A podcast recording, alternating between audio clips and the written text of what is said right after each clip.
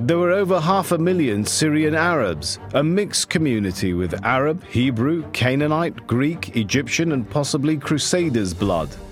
They and their forefathers have occupied the country for the best part of 1,500 years. They own the soil.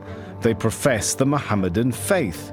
They will not be content either to be expropriated for Jewish immigrants or to act merely as hewers of wood and drawers of water to the latter. Hello, everyone, and welcome to episode 7 of this Ziontology series. You've just heard the voice of Lord George Curzon cautioning on what the long term implications of the Balfour Declaration would be at the time of its signing. Curzon, who described the declaration as, quote, a striking contradiction of our publicly declared principles, end quote, was the only member of the British cabinet who foresaw the trouble that lay ahead. In wider circles, however, he was far from alone. In the next episode, I'm going to look at the beginning of the violence between Arabs and Jews in the 1920s that is still running on to this day. Before I do that, I thought it would be worthwhile acknowledging that it is not the case that hindsight is 2020 here, and no one could have predicted this at the time. There were plenty of people who foresaw what was to come. Foresight was often made easy by the striking clarity with which the agenda was announced. In a memorandum prepared for the Paris Peace Conference, Arthur Balfour himself wrote, quote, In Palestine, we do not propose even to go through the form of consulting the wishes of the present inhabitants of the country.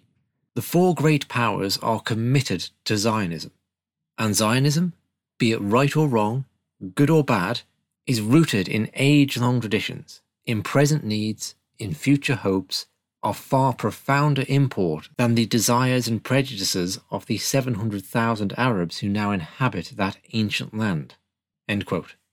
The consequences of such an attitude are not hard to predict.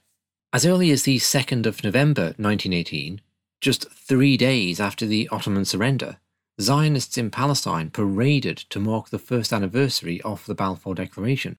The following day, the Muslim Christian Association, an organisation established to counter Zionist influence, handed a petition to the British military governor, reading, quote, We have noticed yesterday a large crowd of Jews carrying banners and overrunning the streets, shouting words which hurt the feeling and wound the soul. They pretend with open voice that Palestine, which is the holy land of our fathers and the graveyard of our ancestors, which has been inhabited by the Arabs for long ages, who love it and died defending it, is now a national home for them. We Arabs, Muslim and Christian, have always sympathized profoundly with the persecuted Jews and their misfortunes in other countries, but there is wide difference between such sympathy and the acceptance of such a nation ruling over us and disposing our affairs.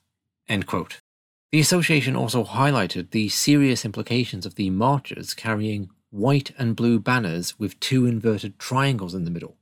These new banners would be something they'd be seeing a lot of. If we travel back three decades in time, Jewish writer Asher Ginzberg visited Palestine in 1891. Ginzberg advocated for the establishment of a Jewish cultural centre in Palestine, not a nation state. He cautioned that land was simply not available in the way European Jews had come to believe it was. Quote, we who live abroad are accustomed to believe that almost all of the land of Israel is now uninhabited desert, and whoever wishes can buy land there as he pleases. But this is not true. It is very difficult to find in the land cultivated fields that are not used for planting.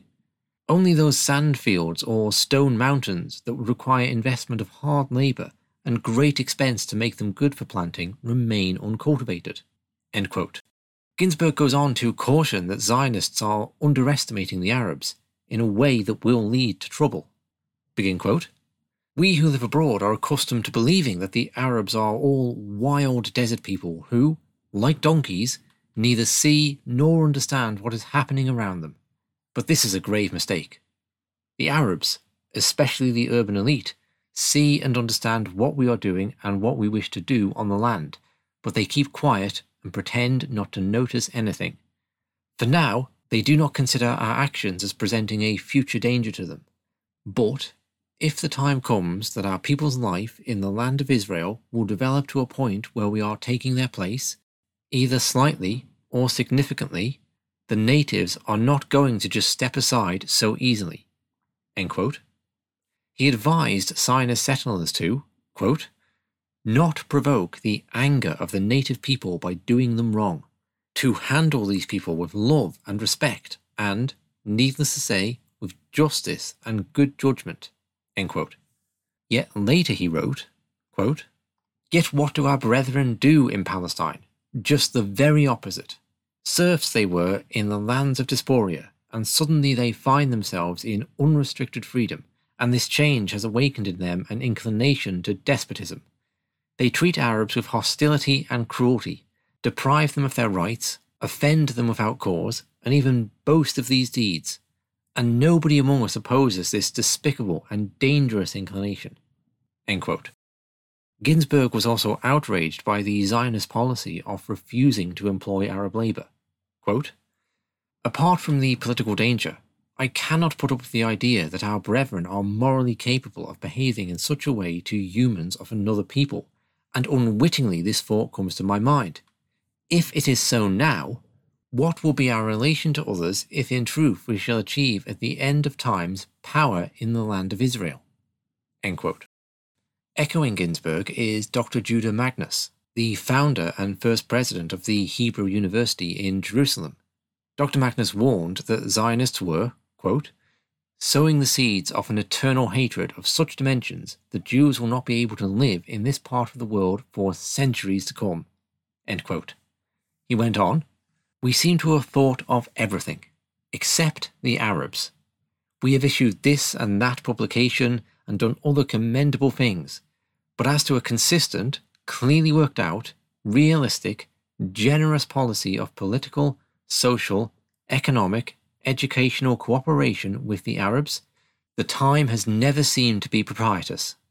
But the time has come for the Jews to take into account the Arab factor as the most important facing us. If we have a just cause, so do they. If promises were made to us, so were they to the Arabs. If we love the land and have an historical connection with it, so do the Arabs. Even more realistic than the ugly realities of imperialism is the fact that the Arabs live here and in this part of the world, and will probably live here long after the collapse of one imperialism and the rise of another. If we wish to live in this living space, we must live with the Arabs. Back in the post war period, the American King Crane Commission, led by college president Dr. Henry King and industrialist Charles Crane, spent six weeks in Palestine taking oral evidence.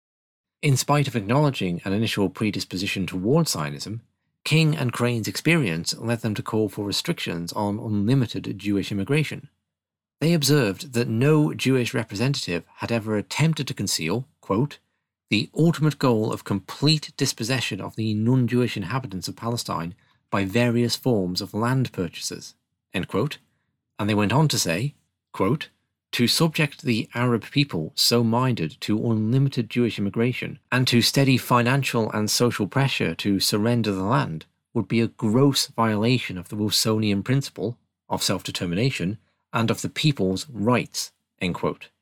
They cautioned Woodrow Wilson that, quote, not only you as president, but the American people as a whole should realize that if the American government decided to support the establishment of a Jewish state in Palestine, they are committing the American people to the use of force in that area, since only by force can a Jewish state in Palestine be established or maintained. A hundred years later, as the US government is fully backing the slaughter of over 20,000 people now, I think we can call this prophetic. In 1920, the Palin Commission, conducted by the British after the first outbreak of violence, wrote that, quote, it is said that the effect of the Balfour Declaration was to leave the Muslims and Christians dumbfounded. It is impossible to minimize the bitterness of the awakening. They considered that they were to be handed over to an oppression which they hated far more than the Turks and were aghast at the thought of this domination. Prominent people openly talk of betrayal and that England has sold this country and received the price. Towards the British administration, the Zionists adopted an attitude of we want the Jewish state and we won't wait.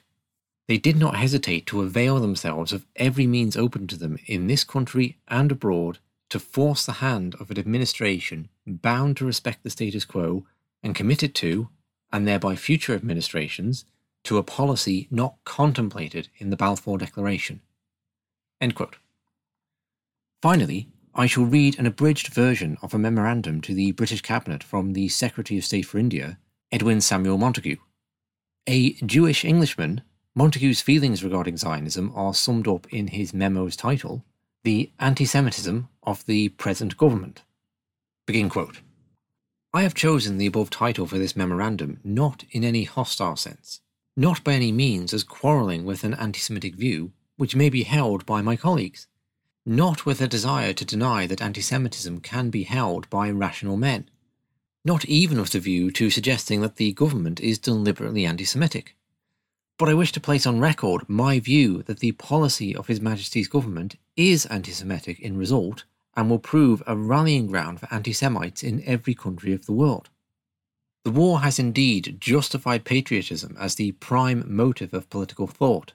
It is in this atmosphere that the government proposes to endorse the formation of a new nation with a new home in Palestine. This nation will presumably be formed of Jewish Russians, Jewish Romanians, Jewish Bulgarians, and Jewish citizens of all nations. Zionism has always seemed to me to be a mischievous political creed, untenable by any patriotic citizen of the United Kingdom. If a Jewish Englishman sets his eyes on the Mount of Olives and longs for the days when he will shake British soil from his shoes and go back to agricultural pursuits in Palestine, he has always seemed to me to have acknowledged aims inconsistent with British citizenship and to have admitted that he is unfit for a share in the public life of Great Britain or to be treated as an Englishman. I have always understood that those who indulge in this creed were largely motivated by the restrictions upon them and refusal of liberty to Jews in Russia. But at the very time when these Jews have been acknowledged as Jewish Russians and given all liberties, it seems to me to be inconceivable that Zionism should be officially recognised by the British government, and that Mr. Balfour should be authorised to say that Palestine was to be reconstituted as the national home of the Jewish people. I do not know what this involves, but I assume it means that Muslims and Christians are to make way for the Jews, and that Jews should be put in all positions of preference and should be peculiarly associated with Palestine in the same way that England is with the English or France with the French. That Turks and other Muslims in Palestine will be regarded as foreigners. I assert that there is not a Jewish nation. The members of my family, for instance, who have been in this country for generations, have no sort or kind of community of view or of desire with any Jewish family in any other country beyond the fact that they profess, to a greater or lesser degree, the same religion. It is no more true to say that a Jewish Englishman and a Jewish Moor are of the same nation than it is to say a Christian Englishman and a Christian Frenchman are of the same nation. I certainly do not dissent from the view, commonly held, as I have always understood by the Jews before Zionism was invented, that to bring the Jews back to form a nation state in the country from which they were dispersed would require divine leadership. I have never heard it suggested, even by their most fervent admirers, that either Mr. Balfour or Lord Rothschild would prove to be the Messiah. I claim the lives that British Jews have led, that the aims that they have had before them, that the part they have played in our public life and our public institutions have entitled them to be regarded not as British Jews, but as Jewish Britons. I would willingly disenfranchise every Zionist. I would almost be tempted to prescribe the Zionist organization as illegal and against the national interest. I deny that Palestine is today associated with the Jews. It is quite true that Palestine plays a large part in Jewish history, but so it does in modern Muslim history. And, after the time of the Jews, Surely it plays a larger part than any other country in Christian history. The temple may have been in Palestine, but so was the Sermon on the Mount and the crucifixion. I would not deny to Jews in Palestine equal rights to colonization with those who profess other religions, but a religious test of citizenship seems to me to be only admitted by those who take a bigoted and narrow view of one particular epoch of the history of Palestine and claim for the Jews a position to which they are not entitled. End quote. Thank you for listening. I'll link to the various documents I've quoted in the info box. But in this episode, I've overwhelmingly drawn on volume 1 of journalist Alan Hart's work, Zionism, the Real Enemy of the Jews. My details are in the box, and any donations to support the show are greatly appreciated. Thank you very much to everyone who's donated since last time. I've also included a link to Christian Aid's Gaza Appeal. Thank you.